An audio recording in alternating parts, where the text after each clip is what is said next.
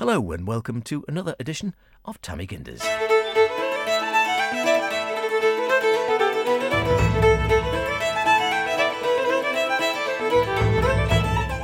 Once again, this week we're wondering about all things Manx. Well, maybe somebody who didn't start off as Manx but is very well known now.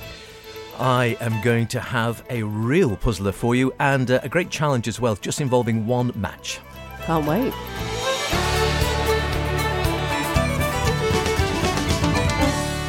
A little bit later, ball lightning as well. I mean, don't adjust your sets. It's not what you think, but it is quite interesting. Well, I think it's interesting. Uh, it's something that's fascinated me for ages, and it just sort of came about through a, a, an unlikely source, realistically.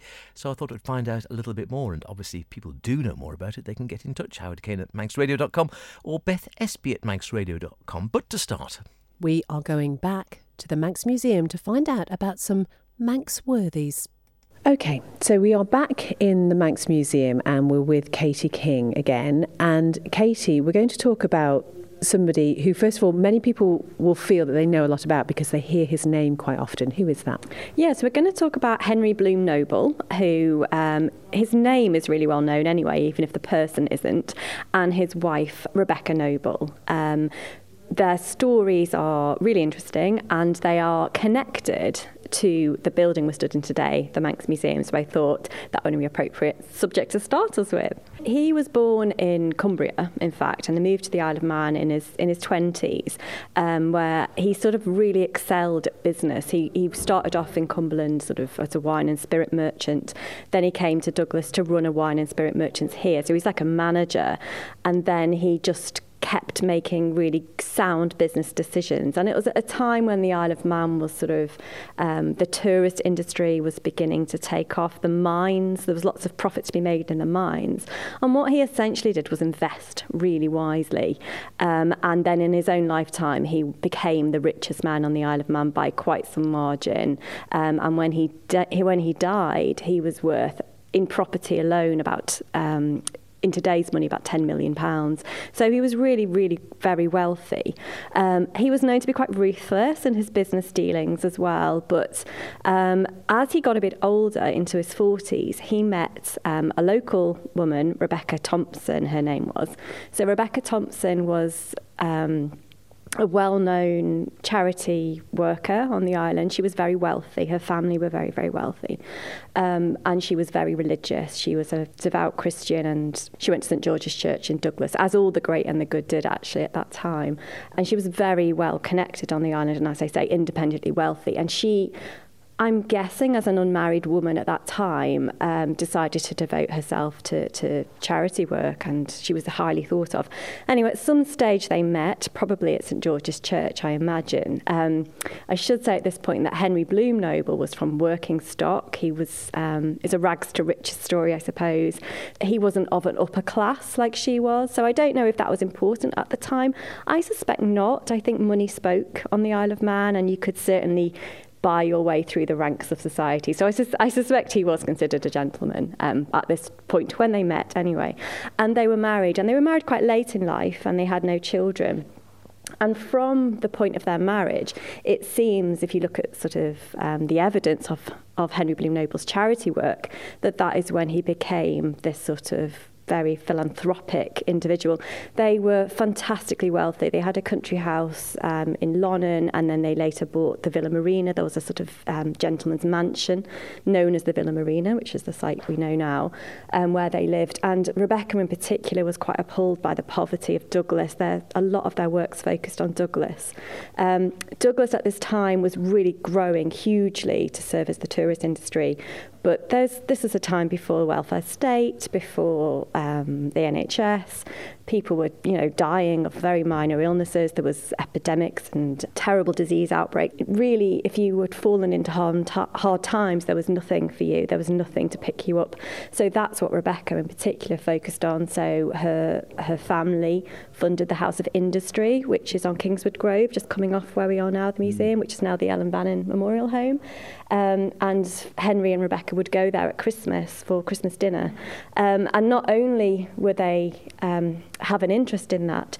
They seem to take an interest in the lives of the people that live there. So Rebecca Noble in particular, they opened an orphanage too on the Isle of Man and one in Cumbria.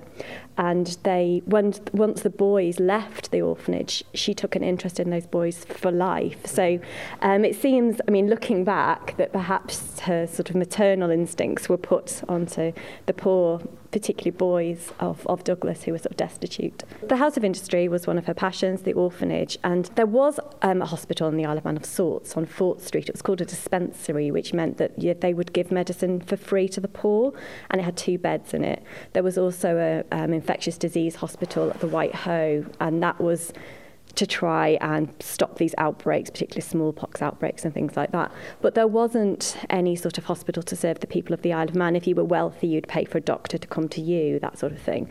So um, in the 1880s, Rebecca owned the land we're stood on now, so we're stood on um, in the Manx Museum. She owned this land, it was a greenfield site, and she gifted it to the poor people of Douglas. And she persuaded her husband to also give £20,000 of his own money to build the hospital and equip it. That's about £1.25 million pounds today. So, of their own money, they built this hospital.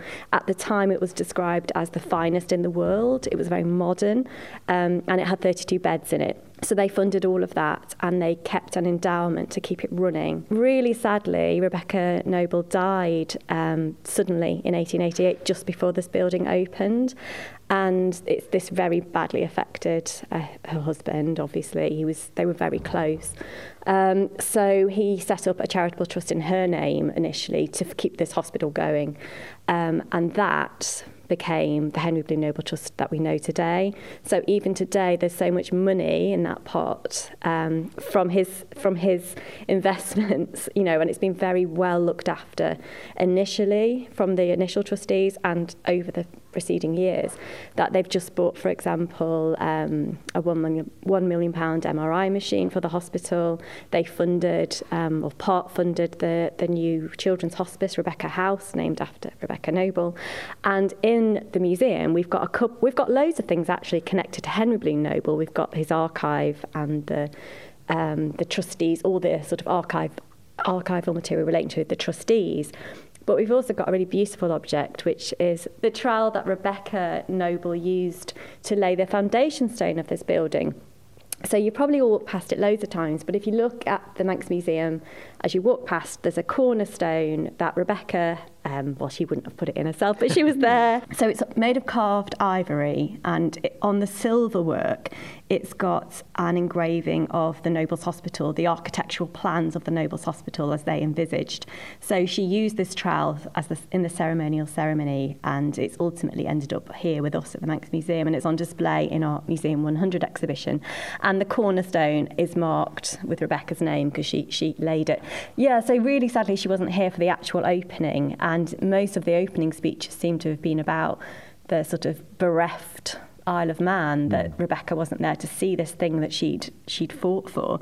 Um, and even if you th- if if you read about her funeral, it seems to be very dramatic. So all the great and the good gathered at Villa Marina in their carriages as the hearse was taken to St George's, and it was it said in the newspapers that Henry Bloom Noble had to be helped into his carriage; he was so broken.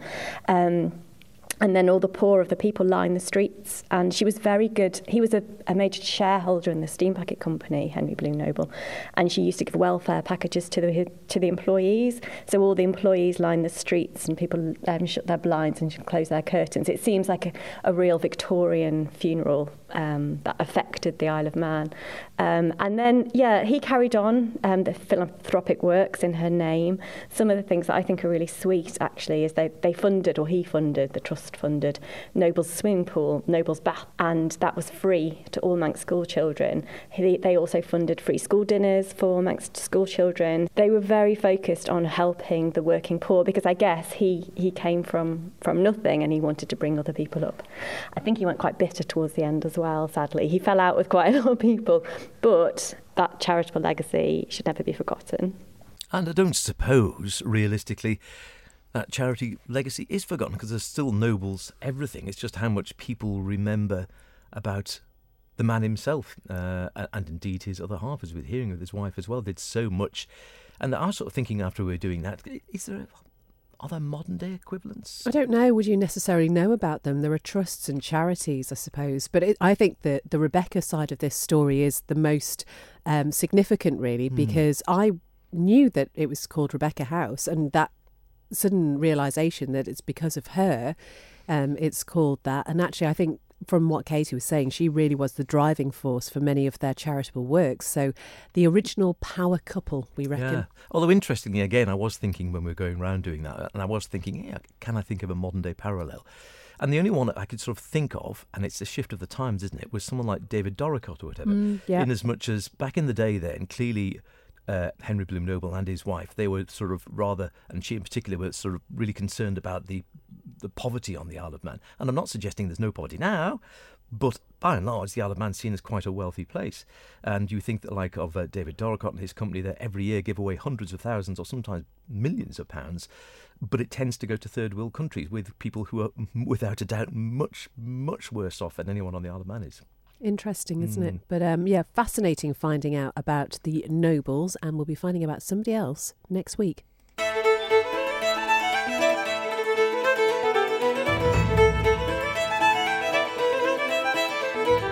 Right, you've got your little book of words there. This has been quite good fun, this one. know, Just remind it. us what it is. This is a little book of Laxey, a miscellany of incidents, accidents, and hot topics, and it's from the Manx newspapers from 1793 to 1899. It was compiled and edited by Sue King. Um, okay, I'm going to go from the back this time, so I'm going to flick through. You tell me when to stop. Right, uh, three, two, one, stop. Okay. Oh, Is it, oh, it's not another sad oh, one, is it? It looks like a sad one. Oh. Oh, do you want the sad one or the not sad Well, one? can we have the not sad one, please? Okay. April the 17th, 1886, Dhoon Glen Hotel. Oh, yes. Mr. Bailey of the Dhoon Glen is at present erecting a fine hotel at the top of the glen on the side of the Ramsey Road. On the ground floor, there will be a bar, 52 feet by 20, an office, sculleries, kitchen, sitting room, bar parlour, car men's room, pantries, etc. The sculleries will communicate with the dining saloon by means of slides, and the office command a view of the whole of the ground floor. Upstairs, there will be a large front room, 32 feet by 15, capable of being divided into two rooms and a suite of bedrooms. There will be an entire frontage of 116 feet. Mr. Bailey expects to have the place in working order for the coming season. And this impressive hotel, so that's the good news. The not so good news is that this hotel was destroyed by fire in 1932, and you can actually still see the remains of the lower walls at the back of the Dhoon car park. Is that right? Mm-hmm. Wow. There is a sort of Dhoon Hotel still there, the pub or whatever, isn't there? But, Yeah. uh, yeah, which seems to keep Yeah. changing hands and opens and closes and restaurants and whatever. But There you go. different image, yeah. I didn't know the original one had burnt down. Uh, speaking of burning down, here's a real burning topic for you. I wonder, it's something that's puzzled me for ages. So I thought it, it came up in dispatches recently.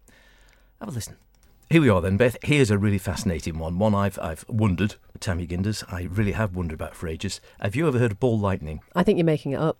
No, it's well, I say it's a real phenomenon. I've heard about it for years. And it seems to me it's one of these things I've seen lightning and a lightning storm's always exciting, isn't it?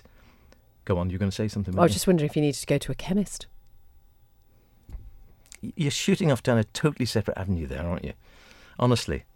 Listen, listen, this is a serious matter we're Okay, talking about here. So proper lightning, which we're all Right. sheet lightning and fork lightning we're all aware of. And then there's this phenomenon supposedly called ball lightning, which seems incredibly rare, and there seems to be a bit of a debate from what I've read about of whether it really, really exists or quite where it fits into the phenomena scale, although there have been various reports. And I always assumed it was in sort of places you get tornadoes or whatever out in Texas and the big plains and such like. And then recently, in short order, I've had two reports, not uh, they, they are sort of historical ones, not something that's happened in the last few weeks, but two reports of people claiming to have seen, it seems like, ball lightning here on the Isle of Man. Okay. Okay? I've So- just I've never heard of it. I'll be honest, I've never heard of it. I do love a good lightning show. You know when there's thunder and lightning and you're watching it, it's amazing. Ball lightning, I think, would be quite terrifying, wouldn't it? And it's literally this. I think it appears to be, you know, it appears like a ball of fire in all sorts of weird spots, and then usually moves. Sometimes in a room. I've heard of it in planes. Uh, In and- planes? yeah, Oh, no, actually, I've, I've heard a report of it coming down the central aisle of a plane. I don't know. Obviously, you, you just don't know. We brought along a man here, and we'll play a clip in a minute here. But Adrian Cowan from the Met Office. Now, you've been forecasting and watching the weather for a long time. I, I'm assuming you've heard of it, and I'm assuming, like the rest of us, you've never actually seen it or have first-hand account of it. Well, you're correct. I, I have heard of it, um, but never observed it, and neither have any of my colleagues, and including my retired colleagues. And the Met Office has been around for over 75 years, and nobody's observed it at the Met Office or recalls seeing reports come into the Met Office, and we get lots of reports Hmm. about strange things going on in, in the sky and around our coast, but never anything about ball lightning. But at least I've heard of it, and it seems to be that it happens just about anywhere in the world, but nearly always it is associated with thunderstorms. Okay. Well, tell you what, let's have a listen to this one then. So, this is what the first one I heard, and this is a piece you can uh, listen to this in full on the Culture Vannin website. We are talking about the other week. This is a Norma Cowell, retired head teacher, uh, talking, and uh, this is her going back. So, I think this is the 1960s, 70s, 50s, somewhere around that sort of era, I guess.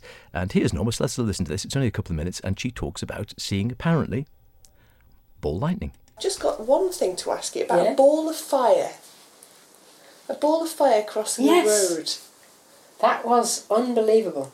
Tell me about that because I'll be in trouble if I don't Well, ask you I about had my mother and my aunt with me mm-hmm. in the car.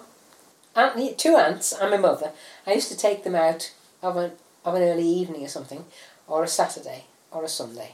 I'd pop them in the car and take them for a drive. Went all over the island, as I had done as a child.